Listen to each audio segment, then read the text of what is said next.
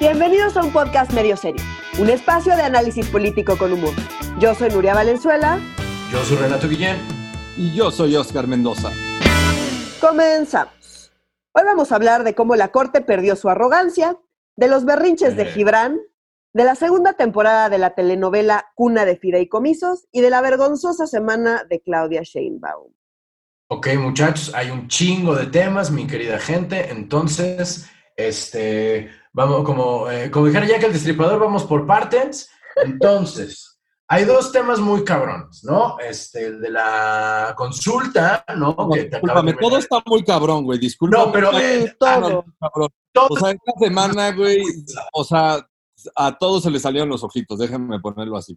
Varias Sí, o sea, veces en el día, o sea, como cada día. Fue una cosa horrible.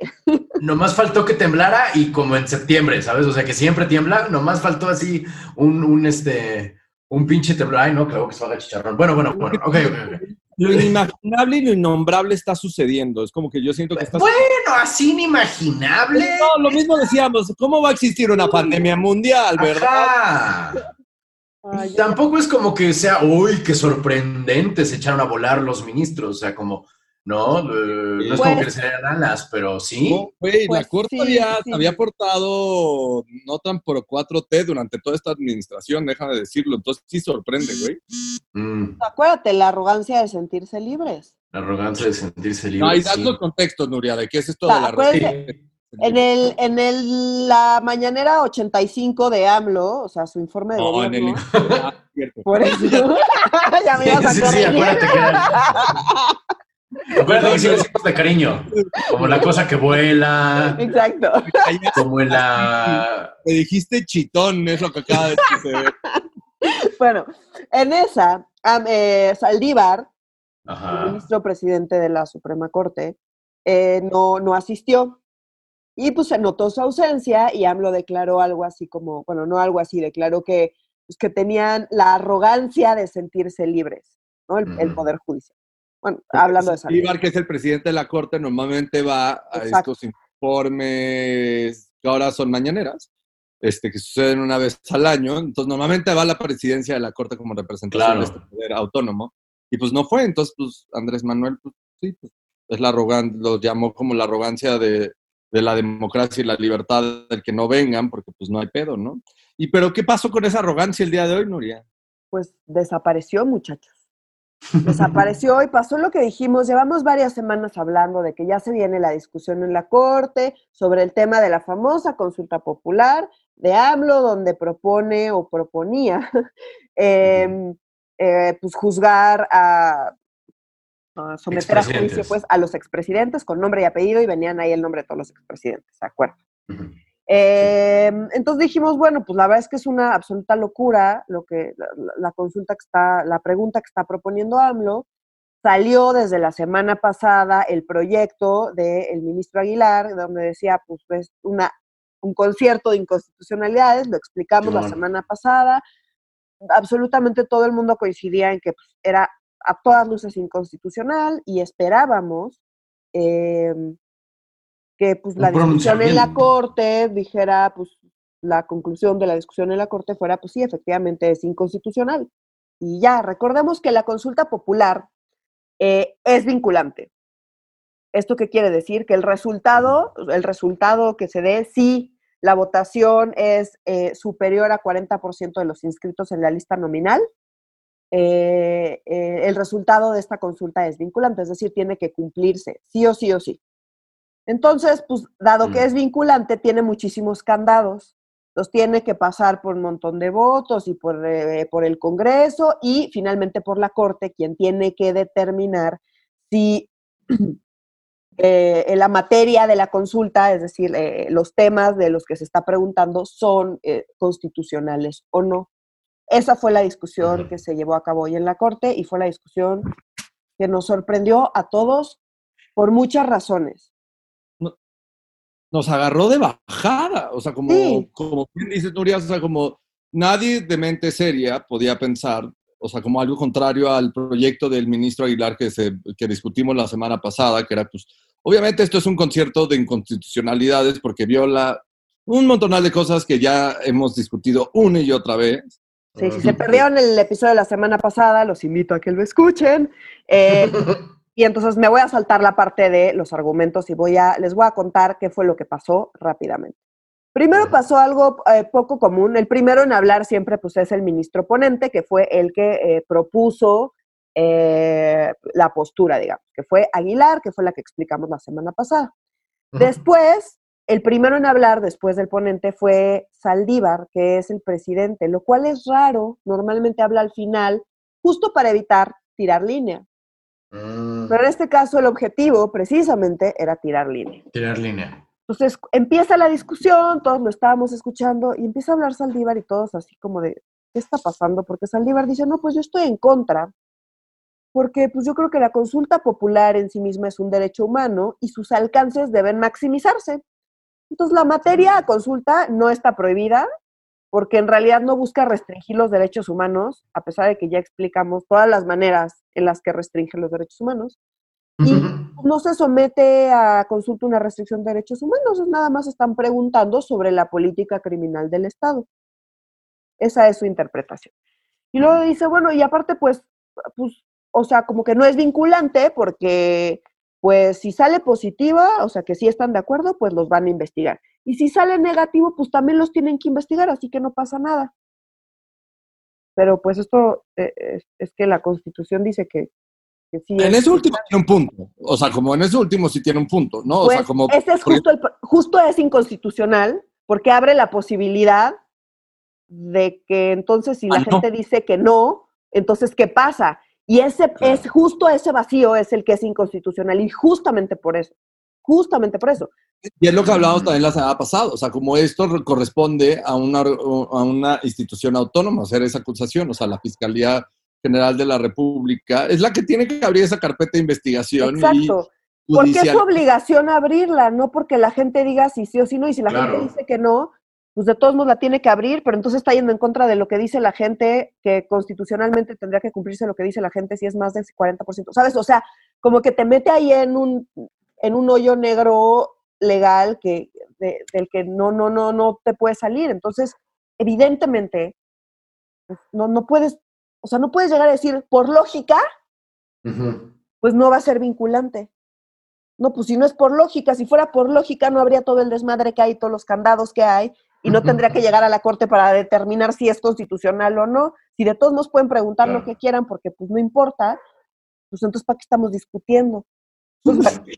o sea, ese fue Saldívar y todo el mundo, o sea, se quedó con el ojo cuadrado, o sea, como que no dábamos crédito, Twitter explotó, bueno. Nos quedamos parados de chichis, es la expresión correcta, parados de chichis. Nada más para, para, aclararle a nuestro público del podcast medio serio, nosotros grabamos normalmente este podcast a una cierta hora del día.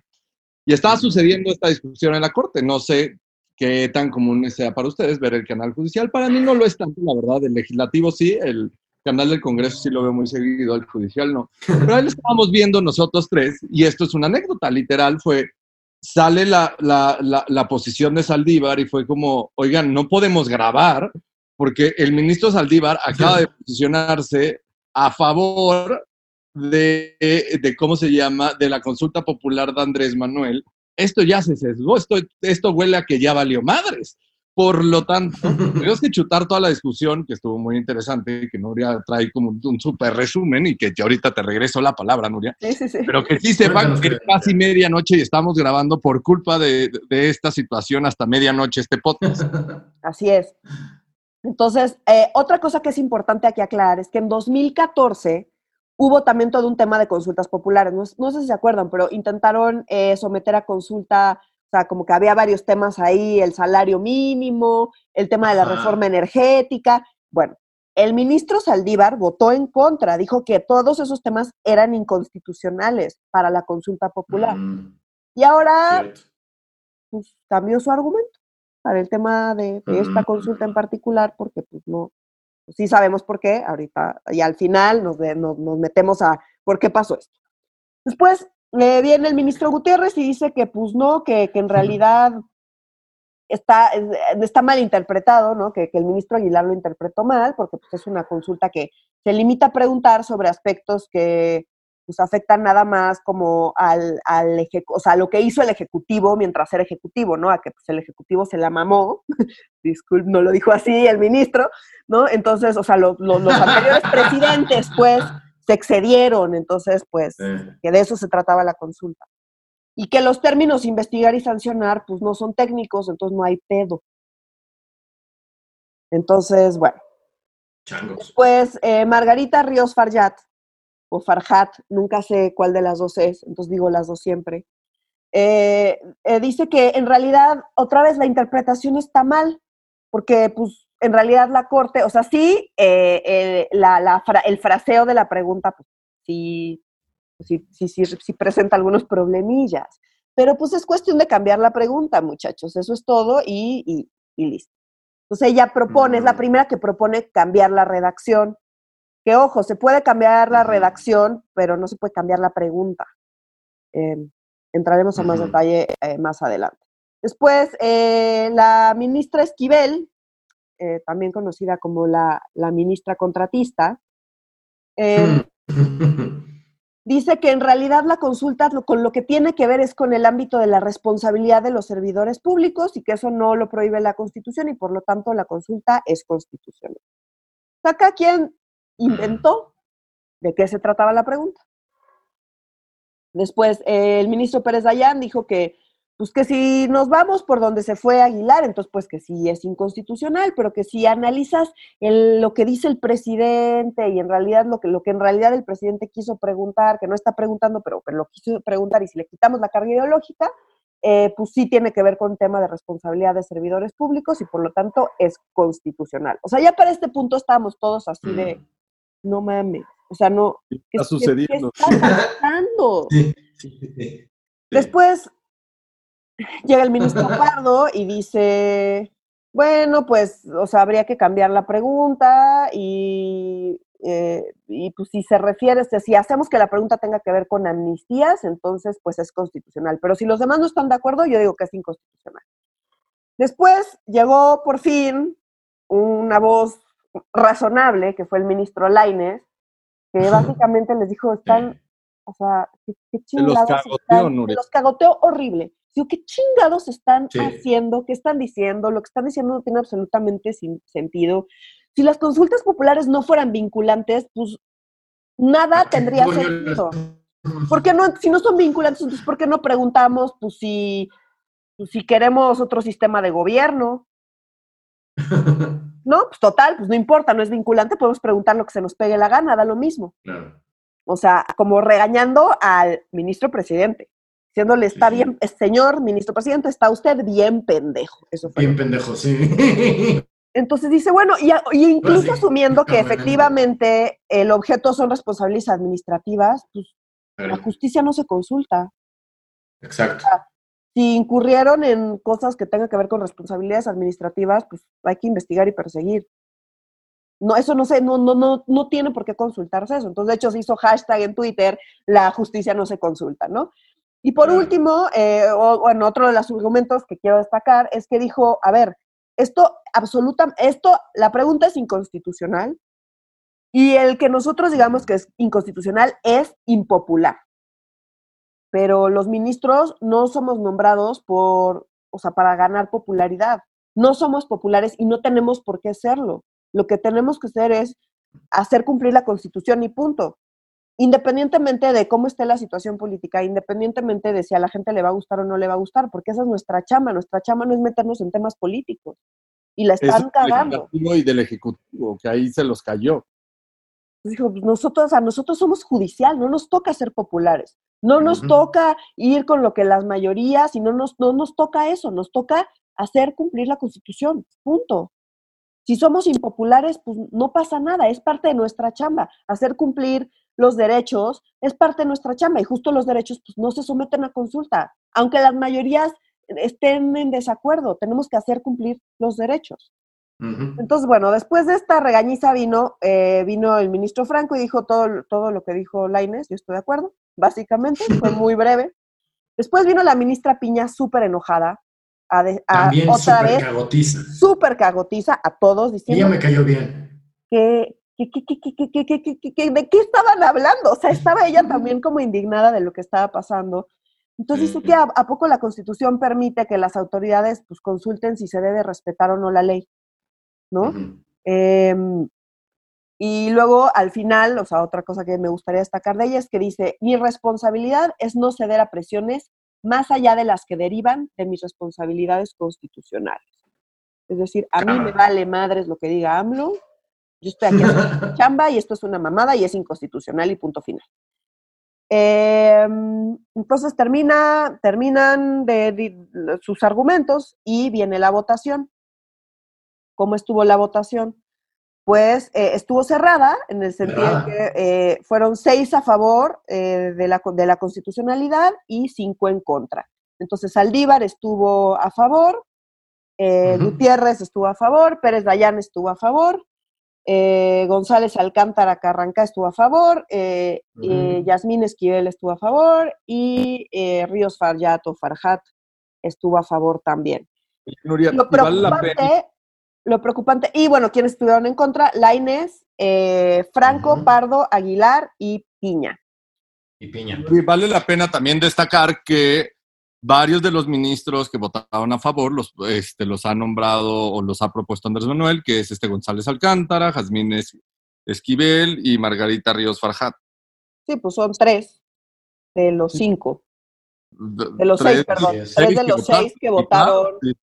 que, que- que votaron a favor. Entonces, pues eso es, ese paréntesis es súper importante porque aquí es donde recordamos por qué son tan importantes las designaciones y por qué les dedicamos en este podcast tanto tiempo, porque pasan estas cosas, porque sí inclinan la balanza, perdón, pero las cosas que dijeron fueron una absoluta locura y no nada más eso, sino cada quien se inventó de qué trataba la pregunta. La pregunta ya está redactada. Ya pasó por todo el proceso por el que tenía que pasar. Y era como esa pregunta, como está redactada, eso no es constitucional. Ahora, la ley permite modificar la redacción para que se apegue a la materia. O sea, ellos lo que dicen es, la materia de la pregunta es constitucional.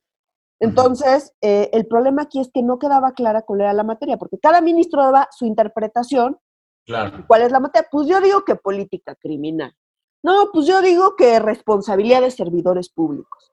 No, pues yo, y cada uno determinaba que, pues como yo digo que esta, pues esa no está en la lista, que no se puede, entonces es constitucional. Pero no se pusieron de acuerdo los que votaron a favor de cuál era la materia. Entonces está La muy materia. loco que estás votando si la materia es constitucional, pero todo el mundo está, tiene una idea distinta de cuál es la materia de la pregunta. Entonces, en vez de discutir, bueno, pongámonos de acuerdo sobre cuál es la materia y ya que definamos la materia, pues votamos si esa materia que definimos es constitucional o no. Ah, no, Saldívar no hizo eso, porque Saldívar, que es el presidente, era el que iba guiando la, la- la votación y la discusión. Dijo que entonces Ajá. vamos primero, vamos a votar si es constitucional a partir de su propia definición. Lo dijo así. Ajá. Y luego, pues ya vemos, porque pues hay unos que están proponiendo acá cambiar la redacción. Entonces, pues votaron y yo, y entonces decían, pues según mi definición, yo digo que sí es constitucional. Y, Mm, y entonces por eso ganó que era constitucional, pero los que votaron que era constitucional, cada quien tenía su propia definición. claro.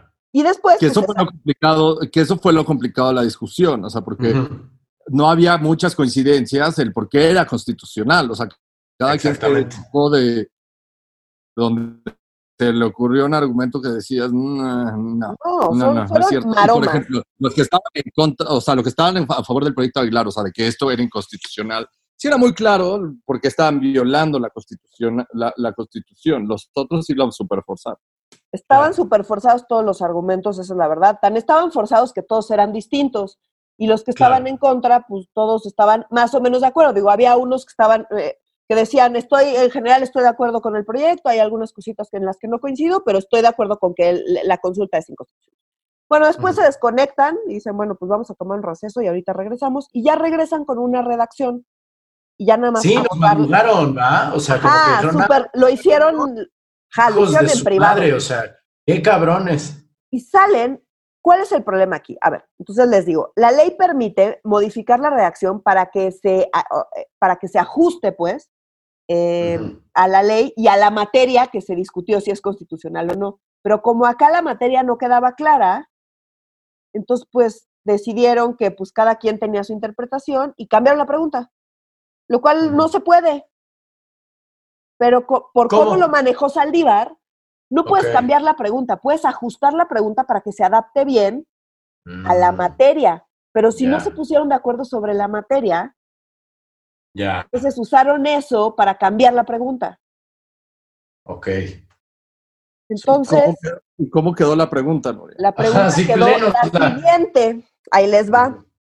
¿Estás de acuerdo o no en que se lleven a cabo las acciones pertinentes con apego al marco constitucional y legal para emprender un proceso de esclarecimiento de las decisiones políticas tomadas en los años pasados por los actores políticos encaminado a garantizar la justicia y los derechos de las posibles víctimas?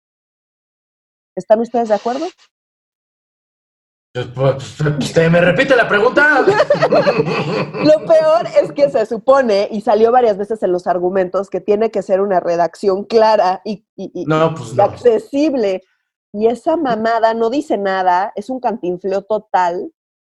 Eh, y no tiene nada que ver con la pregunta de López Obrador que está, o sea, digo, ya que sea, o sea, como que decían, si ya es constitucional, si cambiamos la pregunta, lo hacemos constitucional y cambias la pregunta para que sea constitucional, pues es un poco menos grave, ¿no? Este, pues no, porque no, o sea, hay ministros que dicen esto sigue siendo inconstitucional, porque a ver, ¿qué pasa si no estás, yo le preguntaba a los abogados, ok, ¿y qué pasa si no estás de acuerdo con que se lleven a cabo las acciones pertinentes con bla, bla, bla? Ajá. Y todos me contestaron, no, pues sepa. Ya, o sea, nadie sabe. Nadie sabe. Y como no va a suceder, como no va a suceder, pues no hay pedo, pero por supuesto que hay pedo, porque esto sienta precedente. Claro.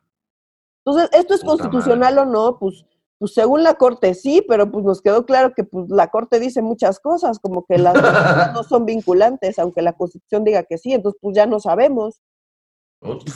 Y lo que estuvo bien complicado también de esta discusión, Nuria, fueron todas las amenazas. O sea, como está por el lado Andrés Manuel declaró el día de ayer miércoles y fue impresionante que sí, lo que dijo, porque todo, todo el mundo coincidía y como que toda la discusión giraba en torno a, pues lo más seguro es que van a batear la, la, consulta popular. Entonces Andrés Manuel salió ayer con la mamá a decir, ¿saben qué? Si la corte me la batean, no me voy a ir por la libre. Voy a, voy a mandar una iniciativa para modificar, la, constitución el artículo que este, reglamente y me permita hacer consultas populares para decidir, para hacerlo mucho más amplio, los temas que puedo llevar a consulta popular y, y también voy a cambiar los plazos y problemas solucionados. Y además tengo la mayoría para cambiar eso. O sea, como necesito la mayoría calificada, pero no se preocupen, con mis aliados lo puedo lograr. Exacto. Entonces, después de eso, después de esa amenaza, pues Saldívar claramente. Además, hay otro tema aquí. O sea, que ahora vamos al tema de por qué pasó esto, que claramente va en contra de la Constitución. O sea, como que les digo, no hay ningún abogado que no sea ministro de la Corte que diga, no, sí, esto es, y, o, bueno, o el esposo de Irmeren dirá, eh, claro. que mi abogado es, o sea, pero bueno. pero seguro lo dice. Eh, eh, que, que, diga que esto es constitucional. Entonces, ¿por qué pasó? ¿Cuál fue la lógica de hacer esto? Varias cosas. Uno, evidentemente, pues estas, estas presiones otra es que Saldívar tiene ahí en el aire, no hemos hablado mucho de esto, pero Saldívar tiene ahí en el aire una reforma em, eh, judicial que fue controversial porque no la planchó con, pues, con el resto del Poder Judicial y entonces hubo muchas quejas y esa está ahí volando, todavía no sucede. Entonces, eh, por un lado, pues está cuidando ahí su reforma y obviamente pues, AMLO, se la iba a superbloquear si no hacía eso. Y la otra es que se veía venir que iban a decir que era inconstitucional, porque AMLO sabe perfecto que esa pregunta era inconstitucional.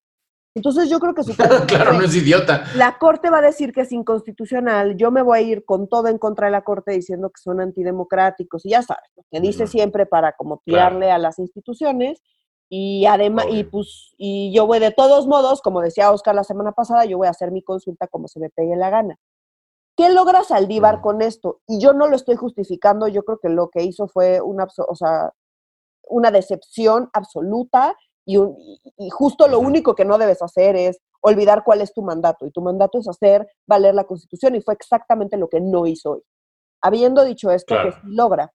Logra neutralizar a AMLO porque no puede decir que estuvieron en contra de la consulta popular, porque la consulta popular pasó. Claro. Pero la pregunta como la quería Andrés Manuel no salió. Entonces, Ya esta no pregunta es una madre ahí incomprensible que no trae los nombres de los expresidentes. Y como estaban brandeando, porque eso es lo que hacen, como estaban brandeando esta consulta, era juicio a los expresidentes.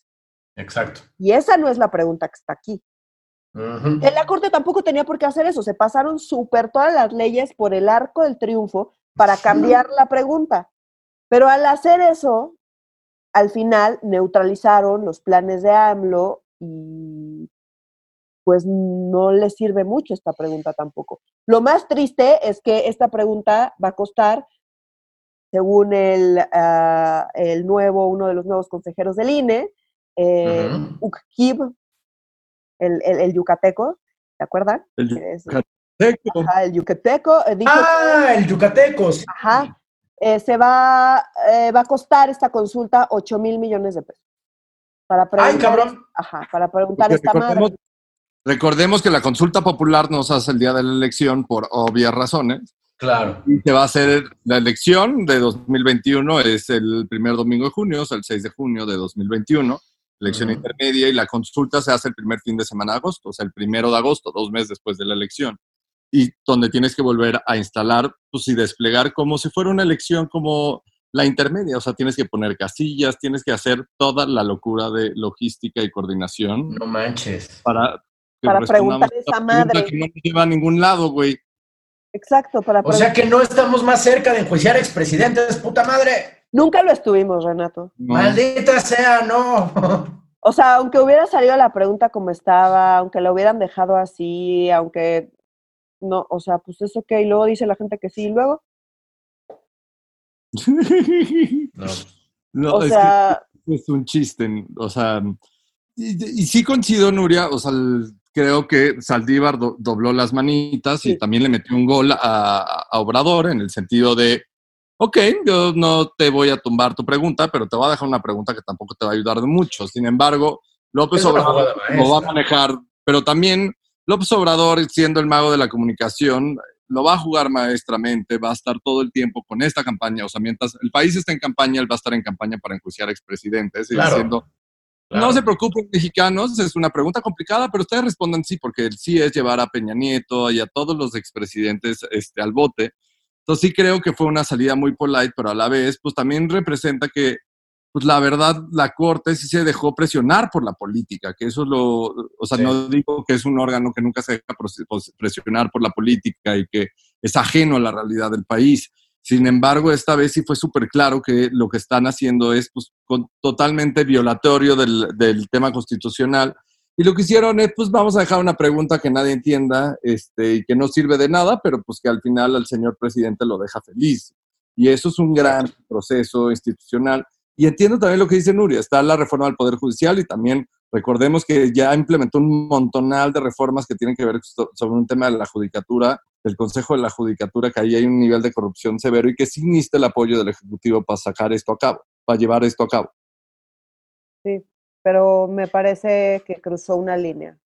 Ahí les va un símil que estuve pensando toda la semana. El juicio a los expresidentes del PG es eh, su muro de Trump, a de cuenta. Es decir, es algo que le ha prometido a su base, es algo que su base desea muy cabrón, pero es algo que no solo es impráctico, genuino, realmente no está haciendo ningún esfuerzo para hacerlo.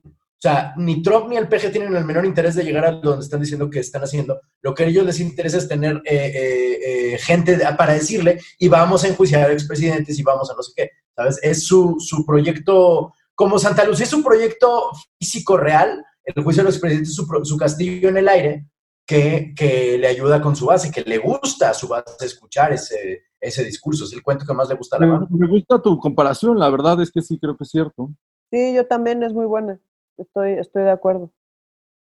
Muy bien, vámonos en chinga entonces con los dos temas pequeños para destraumarnos un poco de... Mira, los gringos se dicen, ¡ay, se murió Ruth Bader Ginsburg! Un juez ya va a tener influencia del presidente. Pues ah, aquí son cuatro, o sea, no, No, chinguen, pero allá, bueno. ojo, ojo, allá también, porque acuérdate que ya, ya puso a dos Trump. Sí, ya había puesto dos, tiene tercero. tres. Es igual que acá, que tenemos tres, y pues así está, así les va a ir. Por eso están preocupados, Ah, porque les va a pasar lo mismo. Pues sí, y además allá son Claro, menos es que ministros. Trump es priista en realidad. No allá son cuenta, menos ministros, bueno. allá son nueve. Acá son once y allá son nueve. ¿Son menos? Sí. También por eso están. Ajá. Pinches locos de los. Pero bueno, bueno, mames, no, es no, que este, este Dios, podcast bueno. no es de temas internacionales. Rápido, las elecciones de Morena. Las elecciones de Rápido, ¿qué opinan de las elecciones en Morena? Bueno, no fueron, si fueron elecciones técnicamente, no, ¿verdad? Fue como No. el, el, el, el- el método de, de pequeños gigantes o de pídala cantando. De que llame a este Exacto. número si conoce a su, como de la calle 50, ¿no? Exacto. Entonces, se acordarán que igual ya llevamos varias semanas hablando del tema de la renovación de la dirigencia de Morena, que nunca han podido renovar. Entonces, eh, en esta renovación, ¿se acuerdan que se inscribió muchísima gente para ser eh, eh, presidente y secretario, ¿no? Ujú. Entonces, como era demasiada gente, dijeron, no, pues tenemos que reducir esta lista y la manera de reducir la lista fue mediante una encuesta. Esta encuesta es una encuesta, eh, ya se realizó y es una encuesta nada más de reconocimiento. Y fue realizada por las empresas de Motecnia eh, 2.0, Mendoza Blanco y Asociados y Parametría. Eh, Ok. Del 22 al 28 de septiembre realizaron esta encuesta, todo esto coordinado por el INE. Y en el la encuesta que era, nada más es si conoces a la persona. Entonces era un listado de toda la gente y pues tú decías, ah, este sí lo conozco, este no lo conozco, este sí lo conozco, este no lo conozco, y así, ¿no? Entonces, pues adivinen a quién conocen más. Ay, será un Porfirio, Porfirio. a Porfirio Muñoz Ledo, que lleva 25 mil años en la política, Y ha presidido tres partidos distintos. en diferente momento político, Sí. pero sí. Entonces, eh, él fue, digamos, como el que obtuvo el mayor reconocimiento con 41.7%, y de ahí le siguió Mario Delgado con 21%, ¿no? Que pues es ahorita el coordinador de, de, eh, la Cámara de Diputados, el, el presidente de la, no, coordinador, siempre lo digo al revés. Este, Ah, perdón, sí. coordinador de la Cámara de Diputados, y no nada más eso, sino que tiene ahorita sus espectaculares ahí con su foto y pues, para que no se le vaya a olvidar a la gente, ¿verdad? Entonces, bueno, eh, quedaron ellos, las mujeres, ah, hay un tema ahí de eh, principio de paridad, entonces las mujeres, como eran muy poquitas las que se inscribieron, no tuvieron que pasar por este proceso, entraron directo. Eh, y el- para la Secretaría General pasaron nueve mujeres. Cetlali Hernández, Carla Díaz, eh, Silvia García Arceo, Carmen Gómez Ortega, en fin, y otras más. Ujú. Y competirán también con cuatro hombres, entre ellos eh, no está Antonio Atolini, y cabe mencionar que arriba, entre los que van a participar, no está Gibran Ramírez. Bendito Dios. Eh, bendito Dios. Pero obviamente sale Gibran a decir no es posible, yo soy súper popular, yo en mis encuestas de Twitter salgo súper popular y este, pues me sacaron a la mala y se pusieron de acuerdo y el INE y las encuestadoras son unos corruptos y me están sacando y fraude. Eh, porque pues resulta que no es tan, que Twitter no es el país y que cuando haces una encuesta a nivel nacional y pues, pues no se ve como Twitter y a Gibran le sorprende. Claro, es el síndrome del influencer que llega al restaurante y no le dan cosas gratis, o sea, porque... No, y, no, y en realidad es síndrome también de AMLO, o sea, con un discurso. Ah, bueno, también, sí. No, de verdad, un discurso muy similar al, al robo de la elección de 2006, o sea, como el, ilegítimo, o sea, como ojalá no cierren reforma, ¿verdad? Espurios nomás faltó. Ah, no, no, no, no, no puede, porque eh, como que siento que el primer cuadro del centro está tomado por frena, Por frena, sí. No, y entonces pues ya, ya- porque ya- nadie ya lo no puede conoce. Nadie lo conoce, Exacto. como nos dice la No. ¿Quién, la mamá. quién va a ir ahí a manifestarse junto con él? Y los que No, sí pues lo conocen, pues no lo casa. quieren mucho, o sea, como que también, Sí, no, exacto. como que hay que comentar eso. Entonces, bueno, pues sí, salió con el típico discurso Nadie quiere. morenista de, pues no me benefició y entonces, pues fraude y todo mal. Y pues ya, entonces, bueno, al menos Gibran, ya sabemos que Gibran no va a ser el, el presidente de Morena, eso nos da gusto. Por el momento. Eh, y pues Sí. de ahí en fuera, pues no hay mucho más. Eh, ¿Quiénes están en la lista? La No lista final más. para la presidencia es Porfirio Muñoz Ledo, Mario Delgado, Jade Cole, Adriana Menéndez Romero y Hilda Mirna Díaz Caballero, que les digo que son las que no tuvieron que pasar por este proceso de la encuesta de reconocimiento por el tema de la paridad de género. Entonces, pues, que tuvieron pase directo, como decíamos Exacto, en UNAM. Perfecto. Exactamente. Y mientras tanto, en la Cámara de Diputados, mientras tanto, en el Salón de la Maldad, Ah, bueno, no, y una última cosa nada más aclarar. Entonces, ahora sí viene la encuesta buena para definir Ah, quién- sí. quién va a ser el presidente. Esta encuesta va a ser completamente diferente. Esta es sí, literalmente, quién quieres que sea, o sea, por quién votas. No a quién conoces, sino por quién votas. Oh. Entonces, a pesar de que la- el porcentaje que obtuvo Porfirio Muñoz Ledo en esta de reconocimiento fue mucho más alto que la de Mario Delgado, porque les digo, pues lleva mil años en la Mm. política, la otra Claro. ya no tiene que ver con si te conocen o no, sino con quién quieres que sea el presidente y el o la secretaria, no más, la secretaria ¿por general, cuál vota literalmente? por cuál vota. Entonces aquí sí están compitiendo entre ellos, digamos. ¿Y es por teléfono? mm, fíjate que no sé, pero supongo que sí. Ya, ok. La verdad Porfirio es que no sé, no sé qué metodología van a usar. Porfirio Muñoz Ledo le dijo anoche a esta chava Lanis de Milenio, le dijo, mira, yo sé muy bien que esto no es un knockout, pero es un trancazo. Y luego empezó a debrayar y a decir cosas que no ven en el caso porque ya está grande el señor. Pero creo que estoy un poco de acuerdo con él. O sea, sí es, no es ya la tiene ganada, pero es un, es un gran paso para llegar hasta allá. Pero no, falta no, ver cómo se es súper importante. Lo que dice Nuri es súper importante. Son dos tipos distintos de encuestas. O sea, como por reconocimiento de nombre, creo que el mm, 90% de los mexicanos que tengan más de 30 años ubican perfectamente el nombre de Porfirio Muñoz Ledo. O sea, como Mm. que está en top of mind. Pero ya lo que sigue, como quién es el perfil correcto para dirigir Morena, híjoles, o sea, como yo, yo creo que Porfirio Muñoz Ledo no la tiene ganada todavía. Ya veremos, ya Yo, veremos. ta- yo tampoco creo. Eh, digo, va a haber, se va a poner buena ahí la rebatinga. Eh, la encuesta empieza mañana. Bueno, hoy para ustedes, queridos podescuchas. y mientras tanto, en el Salón de la Maldad, ¿qué pasó en salón de La diputados? maldad, están sucediendo muchas maldades, Renato. Te lo digo. Pues por eso se llama el Salón de la Maldad, en el Salón de la Justicia, están los Muchas superhéroes en el Salón de la. Maldad. ¿Se acuerdan que les hemos platicado un montonal de veces de esta iniciativa y esta obsesión del presidente por extinguir todos los fideicomisos del país y que ya les explicamos que esto- de qué se tratan los fideicomisos de centros de investigación, este, de otros que tiene el gobierno en temas de salud pública o del Fondo de Desastres Naturales? Pues que Andrés Manuel se la había diciendo, este, pues que estos fideicomisos son opacos, este, que solo se prestan a la corrupción.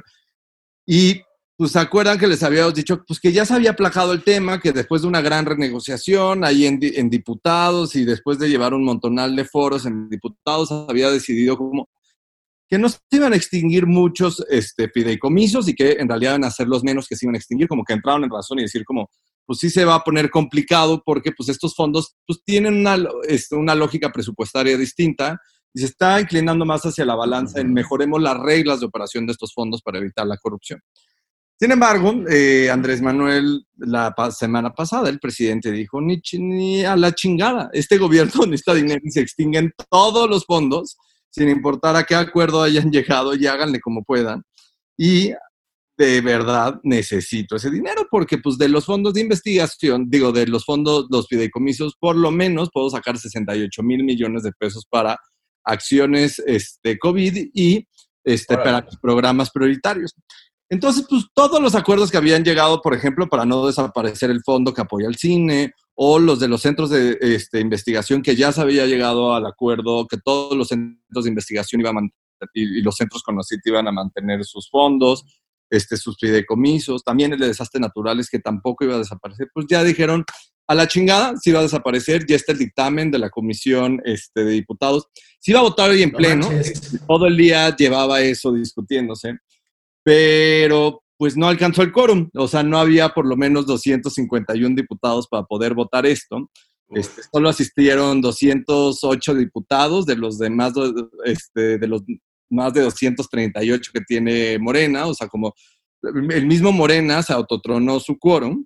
Este, por lo tanto, a las 11 y cacho de la noche decidieron que pues este tema no lo van a poder sacar esta semana, entonces la votación va a suceder el martes de la siguiente semana. O sea, esto sí es un indicativo de Mario Delgado no está pudiendo este, controlar a la bancada, pero tampoco está pudiendo sacar la mayoría que necesita para poder sacar esta iniciativa que sin importar los acuerdos que había hecho este, con sociedad civil, con académicos, con sector salud, con el sector que quieras que había dicho y se había comprometido a que no desaparecían y que iban a buscar otras maneras de obtener estos recursos, pues lo tiró a la basura y pues el jefe López Obrador con esta independencia entre legislativo y ejecutivo, pues dijo, desaparecen fideicomisos y adivina qué, Aladino dijo, desaparecen fideicomisos y lo más seguro, adivinen qué, van a desaparecer fideicomisos, a mí ya no me sorprendería después de todo después lo que de hoy, la verdad es que me, a mí me queda claro que esos fideicomisos tienen sus días contados y no hay nada que nadie pueda hacer.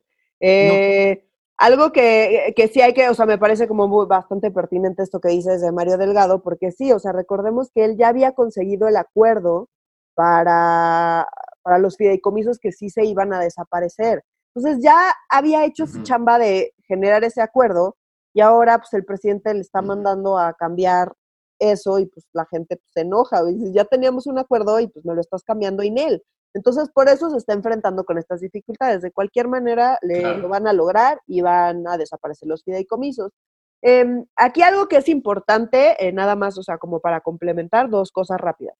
Los argumentos que están utilizando para, o sea, en el dictamen para eliminar estos fideicomisos son dos.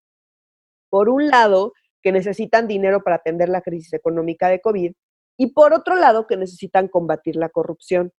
Entonces, el ah, argumento original era que necesitaban combatir la corrupción. Entonces, por eso se llegó al acuerdo este, como dice Oscar, donde no todos los fideicomisos son iguales. Entonces, recordemos em, que hay fideicomiso. ¿Qué es un fideicomiso? Nada más rápido. Es un fondo que se obtiene, eh, que obtiene y administra recursos públicos para cumplir un fin específico. Eso es un fideicomiso. ¿Cómo funcionan? Pues de muy, tienen, todos tienen reglas.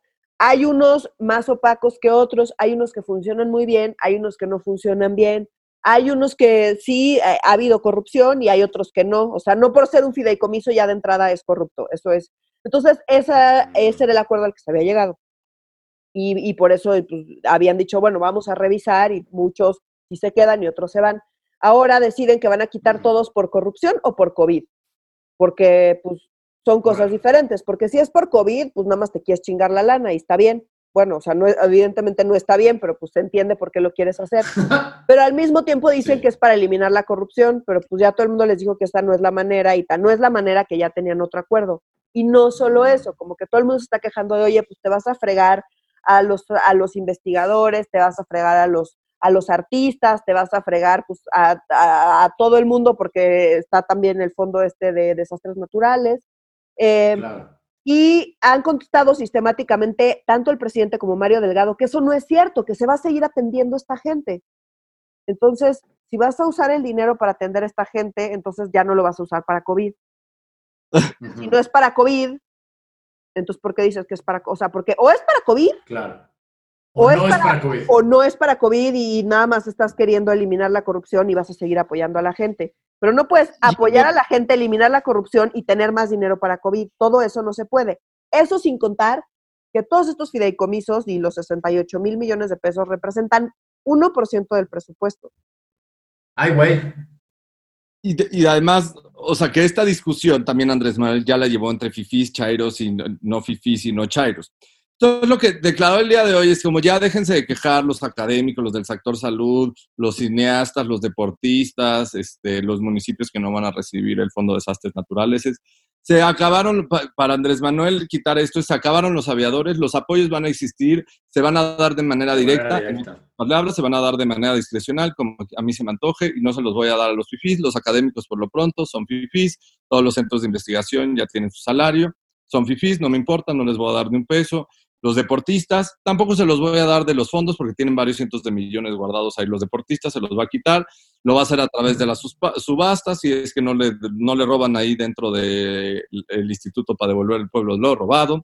Este, y así me puedo seguir y seguir y seguir. O sea, es un grado de discrecionalidad. Y Nuria, de nuevo, me encanta este, tus caras de cuando descubres las incongruencias este, de esta administración, en cómo es como el dice y debe decir, y es como, pues es, debe decir, Duria, o sea, como o sea, como hoy, yo, hoy ya nada sorprende. Entonces, esto está muy cabrón. Esto está muy, muy complicado. Y yo creo que sí pone en duda, por ejemplo, a mí lo que, eh, temas de salud, de investigación científica, de deportes, este, de arte, de cultura, todos los fideicomisos, la verdad sí me preocupa que desaparezcan. Había muchas mejores maneras, pero esa no es la discusión en esta administración. No, las maneras nunca lo han sido. Doctor, doctor, tengo una uña enterrada. Ah, pues le voy a cortar la mano entera. Permiso. Esa es la estrategia, la cual, si, si Andrés Manuel fuera podólogo, eso haría. Si de doctor, podólogo Andrés Manuel se me enterró una uña, ah, permiso. Y te corta de abajo de la rodilla, cabrón. Bueno, y ahora en tema del escabroso, el otro tema largo de este, de este podcast de una semana muy, muy intensa, la jefa de gobierno, Claudia Sheinbaum, pues básicamente doxeó a una ciudadana. O sea, no hay otra manera de decirlo. O sea, sacó los datos, sacó datos, pues, de una ciudadana privada y usó su podio para quemarla, básicamente, como decimos. ¿O estoy equivocado? No, no estás equivocado. Eso fue lo que pasó. No vamos a repetir el nombre de esta mujer porque pues, sería nada más caer en este juego. ¿Qué fue lo que pasó? A ver, 28 de septiembre. El 28 de septiembre, para empezar, es una fecha importante porque es la fecha donde, eh, no, eh, de la lucha para despenalizar, eh, legalizar el aborto, a nivel global. Entonces, pues hay marchas porque pues aborto legal ya, pues, ya, o sea, como ¿no? Entonces, bueno. ya, en este momento. Ajá, ya, desde hace un chingo de eso tendría que pasar y vamos a seguir exigiendo de eso hasta que pase, insisto, de facto, en todo el país, en todos lados, para todas las mujeres. Eh, y mientras eso no pase, pues lo vamos a seguir exigiendo porque, pues, así, ¿no? Entonces, ese día donde eso es particularmente importante, donde es un día importante para, para el movimiento feminista, Claudia Sheinbaum da dos conferencias de prensa. Una sobre este tema de la conmemoración del día no sé qué, eh, donde hace un comentario muy desafortunado, eh, diciendo, pues si en la Ciudad de México ya está legal desde hace un chico, no sé qué se quejan. Em, todo mal, si no entendemos que esto es una lucha no nada más por la Ciudad de México, es para todo el país y además de facto, en todo el país es legal el aborto eh, por violación y en muchísimos lugares de este país eh, las mujeres que llegan a eh, pedir que se les practique un aborto porque fueron violadas, se les niega eso que es legal. Pues perdón, que sea legal, pues es la primera parte, pero si no tienen acceso a un aborto seguro y eficiente de facto, pues nos vamos a seguir quejando. Pues habiendo dicho, lo digo siempre, y Claudia Sheinbaum, yo la vi en marchas en contra del bloqueo contra Cuba en la Ciudad de México también. O sea, no es a huevo marchar en el lugar donde quieres pedir el cambio para que el cambio ocurra. Es una estupidez. O sea, ¿por qué marchan aquí y aquí ya es legal? Pues porque no es legal en todo el país, que no mame. Exacto. bueno, eso fue la primera que es como, ¿quién escribe tus discursos? Porque ya habíamos quedado. Super enemigo, sí. Que no es la primera vez, o sea, no estoy aparte yo súper decepcionada, o sea, todo mal esta semana, de verdad, me tiene, me tiene ya agotada, muchachos, yo ya... había tenido ya muchos problemas con el movimiento feminista, ¿se acuerdan que yo ya había mentado madres en este podcast porque todo mal y cómo es posible y no sé qué? Y después como que ese tema se calmó, pasaron las marchas de, del 8 de marzo, em, a pesar de que también hubo, que, o sea, hubo quejas de las marchas y demás, dentro de todo, como que ella no, al menos no quedó mal, eh, pasó la toma de, em, de, la CNDH, de las oficinas de la CNDH en el centro, que también lo comentamos acá, y ella hasta esta semana no había quedado mal, entonces pues ahí íbamos más o menos, y la verdad es que estaba haciendo, eh, tenía, eh, la gente tenía buena imagen de ella, digamos, o sea, su manejo de la pandemia, el tema de los, en fin, estaba haciendo las cosas bien, estaba siendo reconocida como una mujer que independientemente del desmadre que se tuviera AMLO a nivel federal, ella localmente estaba haciendo su chamba y le estaba haciendo bien. Yo misma dije que, eh, que, estaba haciendo un buen trabajo, que estaba gratamente sorprendida, hasta que llegamos esta semana, donde además de esta conferencia de prensa, hace otra conferencia de prensa que yo simple y sencillamente, yo no lo podía creer cuando le estaba viendo, no lo podía creer. Porque además la conferencia de prensa se titula algo así como información que es importante que el público conozca. Ah, sí, sí, sí, sí. órale, ¿qué pasó? Pues, la información que es importante que el público conozca es que nos pusimos aquí desde el gobierno de la Ciudad de México a googlear unas fotitos y, y, ahí lo pueden ver en sus redes sociales. Ahí está, está esta mujer que pues tiene mucho dinero y que llegó en un auto de lujo a entregarle cosas a, a las chicas de, que están aquí ocupando y pues, y todavía fue al balcón y estuvo diciendo cosas. Aquí están las fotos, miren, yo no lo inventé, ¿eh? ahí están las fotos. Y pues yo nada más digo porque pues esta mujer tiene mucho dinero y además trabaja en una de las factureras y se dedica más de la mitad de la conferencia de prensa a hablar de cómo esa facturera era lo peor del mundo. Es empleada de la facturera, directiva, pero, empleada, de la facturera, o sea, no es la dueña, empleada de la facturera. Y, y diciendo, no, pues este, les está dando dinero y víveres y pues, y pues ahí se los dejo. Está sospechoso. Está muy sospechoso, ahí se los dejo para que ustedes le investiguen bien. Entonces, primero le estoy diciendo a los medios de comunicación, hagan su chamba, ¿eh? Acá les estoy diciendo, pero hagan su chamba porque esto es importante y está muy sospechoso después de hacer mi investigación en Google. Pero a ver, ¿cuál es la pinche razón para hacer esa conferencia de prensa y salir a decir que es importante que la gente sepa qué? Porque no es creíble que las mujeres se puedan organizar para hacer un movimiento y ocupar, porque están hasta la madre, porque les están violando y matando a sus hijas. No es razón suficiente para enfurecerte y tomar instalaciones. Ah, y luego sale, después escuché otra, ¿no? otras declaraciones de otro funcionario del gobierno que decía, no, pues es que es muy sospechoso porque pues tiene ya mucho dinero y pues ya las madres, las madres sí son víctimas, las madres que les violan a sus hijas, esas sí son víctimas. Pero pues las otras que están ocupando esas ya no son víctimas. Pues, pues no tenemos derecho, si no eres víctima y no violan a tu hija, no tienes derecho a estar enojada. Y no tienes Entonces, perdón, pero pues no te puedes quedar ahí por siglos ocupando un espacio. Entonces llegó este colectivo, bueno, esta colectiva, a, a, ocupar el espacio. Entonces, pues sí, eventualmente, pues las madres que fueron las primeras que iniciaron con esto se salieron porque ya estaba ocupado el espacio por eh, la colectiva, esta de Ocupa. Eh, entonces, pues sí, no, pues ya no están ahí las víctimas originales, pero no quita el reclamo, no quita absolutamente nada. Entonces, que lleguen aquí a sugerir que están ocupando instalaciones porque hay una facturera detrás, perdón, pero es deslegitimar todo el movimiento. Es decir, ustedes no se podrían organizar solas no estarían ocupando instalaciones si no fuera porque una facturera malvada de Peña Nieto eh, está dándoles dinero. O sea, perdón, pero yo tengo amigas, muchas, que donaron también cosas y que llevaron cosas. Porque pues están de acuerdo con la causa porque es una causa legítima. Entonces todavía dice, las causas son legítimas, no más que esto está sospechoso. ¿Por qué es sospechoso que una mujer quiera apoyar?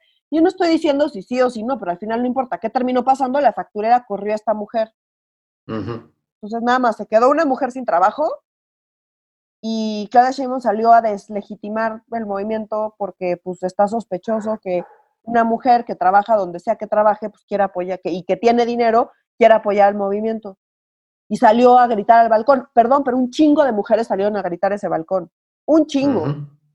de, de, muchos lados, de, muy distintas, salieron ahí y estuvieron participando en la antigrita, la famosa antigrita, y se participó en la antigrita. Un chingo de mujeres participaron en la antigrita. Y eso no lo dijeron. Entonces, pues no tuvo absolutamente ninguna razón de ser, no tuvo absolutamente ninguna justificación, no, no tiene la gente por qué saber esto y la opinión pública, no, no es sospechoso, perdón, a mí no me parece sospechoso que una mujer quiera apoyar ese movimiento.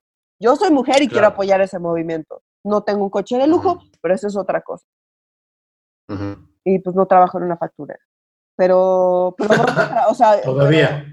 Todavía, exacto, pero pues a mí si me dan el puesto, yo lo de estos días de pandemia, muchachos, yo lo acepto. Pero bueno, ese no, o sea, es absolutamente injustificable. Y a mí, ¿qué es lo que me parece más sorprendente de todo? Es que, que haya caído en, que haya caído en eso. O sea, no entiendo, no entiendo por qué lo hizo. Me parece además muy poco estratégico, muy... No, suicida. completamente suicida y además es como un método muy AMLO, que justo era lo que no había hecho. Se estaba separando de eso, Exacto. estaba haciendo su cosa mientras AMLO... Entonces llega y, de, y ir, usar su micrófono y su podio eh, para decir este tipo de cosas es exactamente lo que hace Andrés Manuel y de lo que no- que nos quejamos Andrés Manuel todas las mañanas. Entonces que llegue a replicar eso o Andrés Manuel le pidió que lo hiciera o, o peor tantito ella Esa es mi teoría. o- o ella decidió hacerlo. Cualquiera de las dos está mal, porque, a ver, te están diciendo que vayas, hagas esto que no tiene absolutamente ningún sentido, deslegitimas el movimiento feminista que ya de por sí no lo tienes tan contento contigo y ahorita está más o menos calmado contigo. Eh, el día además, el día además, un día importante para el movimiento feminista vas y les escupes en la cara en un día que es importante para ellas. ¿Por qué habrías de querer hacer eso? Perdón, pero si AMLO llega y te dice hazlo, por pinche sentido común y, y de supervivencia le dices, pues perdón, pero Nel, no así, no hoy. Pudo, pudo perfectamente esa información haber sido un trascendido. Para eso son los trascendidos en los periódicos. Claro. Para eso son. Para que salga esta información a la opinión pública y que no tengas tú que quemarte diciendo, ay, soy yo que estoy queriendo acusar o que estoy queriendo mover un tema. Para eso son los trascendidos. Exactamente para eso se inventaron. Entonces, que Claro. sea ella con una conferencia de prensa así, Que hubiera sido Pepe Merino. y fue su idea, pésimo.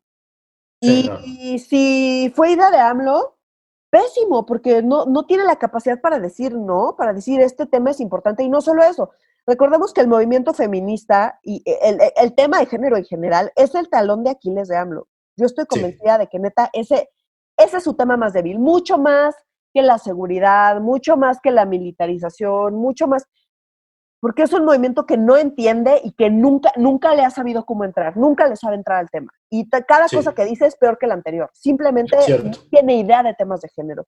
Y aquí es donde Claudia Sheinbaum, de hecho, tendría mucho más sentido que neutralizar esa parte. Y que si ella lo atendiera bien, podría neutralizar esa parte de AMLO y podría, políticamente tendría sentido que ella manejara las cosas bien para que aunque AMLO lo maneje mal, ella sea capaz de suavizar el tema con el movimiento feminista. Ah, pues no, ahí va atrás, hacer las mismas pendejadas, todavía peor, y pues, y, y- y todo mal.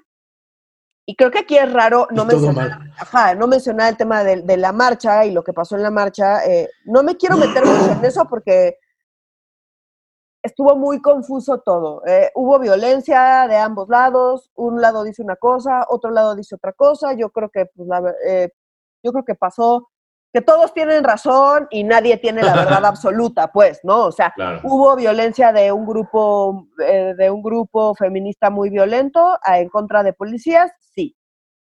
Em, hubo fue completamente exagerado eh, el despliegue de policías, eh, sí. Eh, la justificación, y esto, esto sí lo quiero mencionar, la justificación para no dejar llegar a, a estas mujeres que ni siquiera eran tantas, No. eh, al Zócalo era para que no se enfrentaran con los de Frena. A ver, para empezar, los de Frena, pues no sé cuántos sean, pero son bien poquitos. Entonces, pues así como que, uy, el no, y eran enfrentamiento casas de campaña vacías. vacías, el enfrentamiento con la casa de campaña vacía, pues no creo que haya mucho Sí. pedo. Luego hay unos No aleluyas ahí cantando y no sé qué, pues, de, pues los aleluyos, afuera de todas las clínicas de interrupción del embarazo, hay aleluyos cantando Ajá. siempre. Entonces, perdón, pero no es la primera vez que a una mujer eh, a favor de la despenalización del aborto le dicen, no, y asesina. O sea, créeme que ya se los han Pasa todo el tiempo.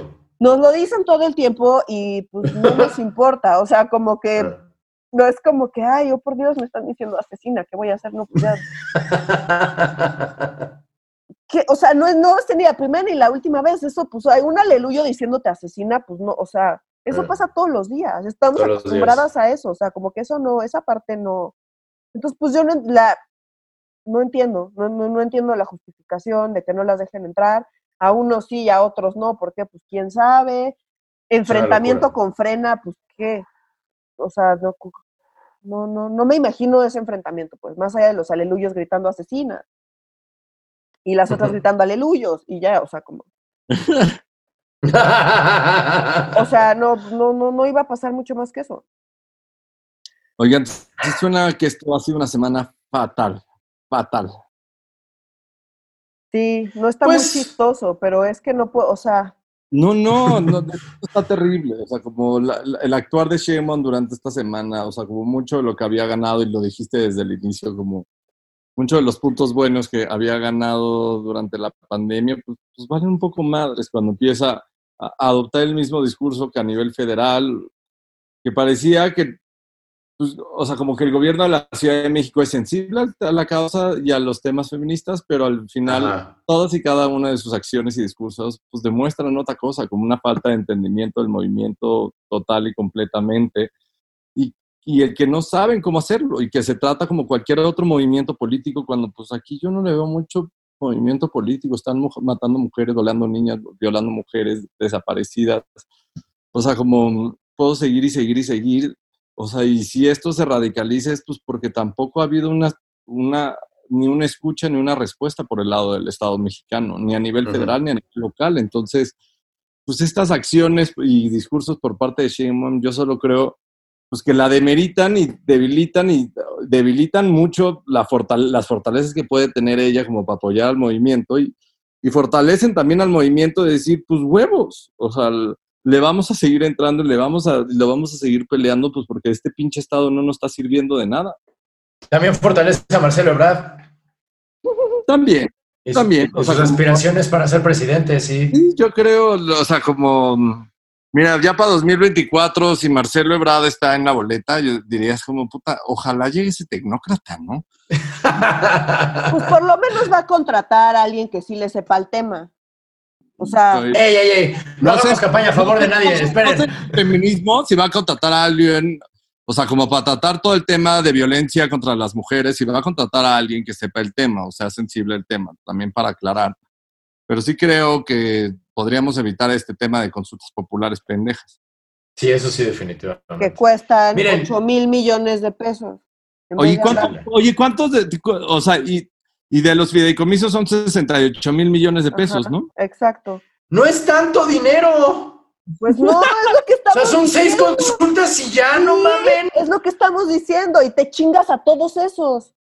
Siete consultas y ya, nada más. O sea, no es mamen, no es nada. Los artistas casi ni cobramos, no mamen. qué Siete consultas inútiles, además. O sea, Además, como- además, les diré, yo quiero ver el vaso medio lleno, al menos no hemos ni siquiera pensado en la pandemia. ¿Mm? Esta semana estuvo tan cabrona que nadie se acordó del bicho. Yo, ¿Mm? Sí, aplica- Bien, se los dije. Mm, mm, mm. Y con este comentario, Renato, mm, yo o sea, padre, qué padre, oye. sí, tenemos- Vaso medio lleno, amigos, medio, medio lleno de virus. Súper exacto, medio lleno de virus, porque nomás nos hacen Pónganse coraje. cubrebocas y lávanse las manos. Pues sí, ay, jole, nos aventamos una hora de show, muchachos. Este, digo, de podcast. Ni hablar, el tema lo, digo, la semana lo merecía, ni modo. Fue, fue, fueron como un mes en siete días, entonces ni pedo. Este, el doble de tiempo fue como, como necesario. Este, pues sí, un día, una semana difícil, insisto. Este, eh, y todavía, todavía falta un día para que se acabe ahora que lo estoy pensando. Este, esto, el tiempo que corre mientras nos escuchan, aún no termina la semana, pero bueno. Muchas gracias por habernos escuchado. Eh, por favor, ¿cuáles son nuestras queridas redes sociales? Digo, nuestras redes sociales. En Twitter nos encuentran como medio-serio. En Facebook estamos como Facebook, diagonal medio serio MX, y en Instagram estamos como arroba medio serio. Sigan, por favor, comentando. La, la semana pasada se armó mucho debate y está también. Mucha discusión, la disfrutamos mucho. Se puso Este, bueno. La verdad, sí, sigan haciendo, nos dan muchas ideas este, para los temas y saber qué les interesa, qué los hace enojar, qué los hace hervir, qué les hace mentarnos la madre. Y pues con gusto lo seguiremos haciendo. Así es. Exacto. Yo sí tengo Bueno. la arrogancia de sentirme libre, oigan. ¿Sí? Sí, yo sí. Yo no diría que es arrogancia, yo creo que, bueno, para en mi caso no es arrogancia, en mi caso es como eh, negación de la realidad. ¿Sabes? O sea, como soy libre por hacer, me siento libre por hacer emputar a, a Andrés Manuel López Obrador. Este, y a la corte, chingue su madre. En fin. Eh, pues muchísimas gracias por habernos seguido en este particularmente largo pero interesante eh, emisión. Nos vemos la próxima semana, si nos lo permite el coronavirus.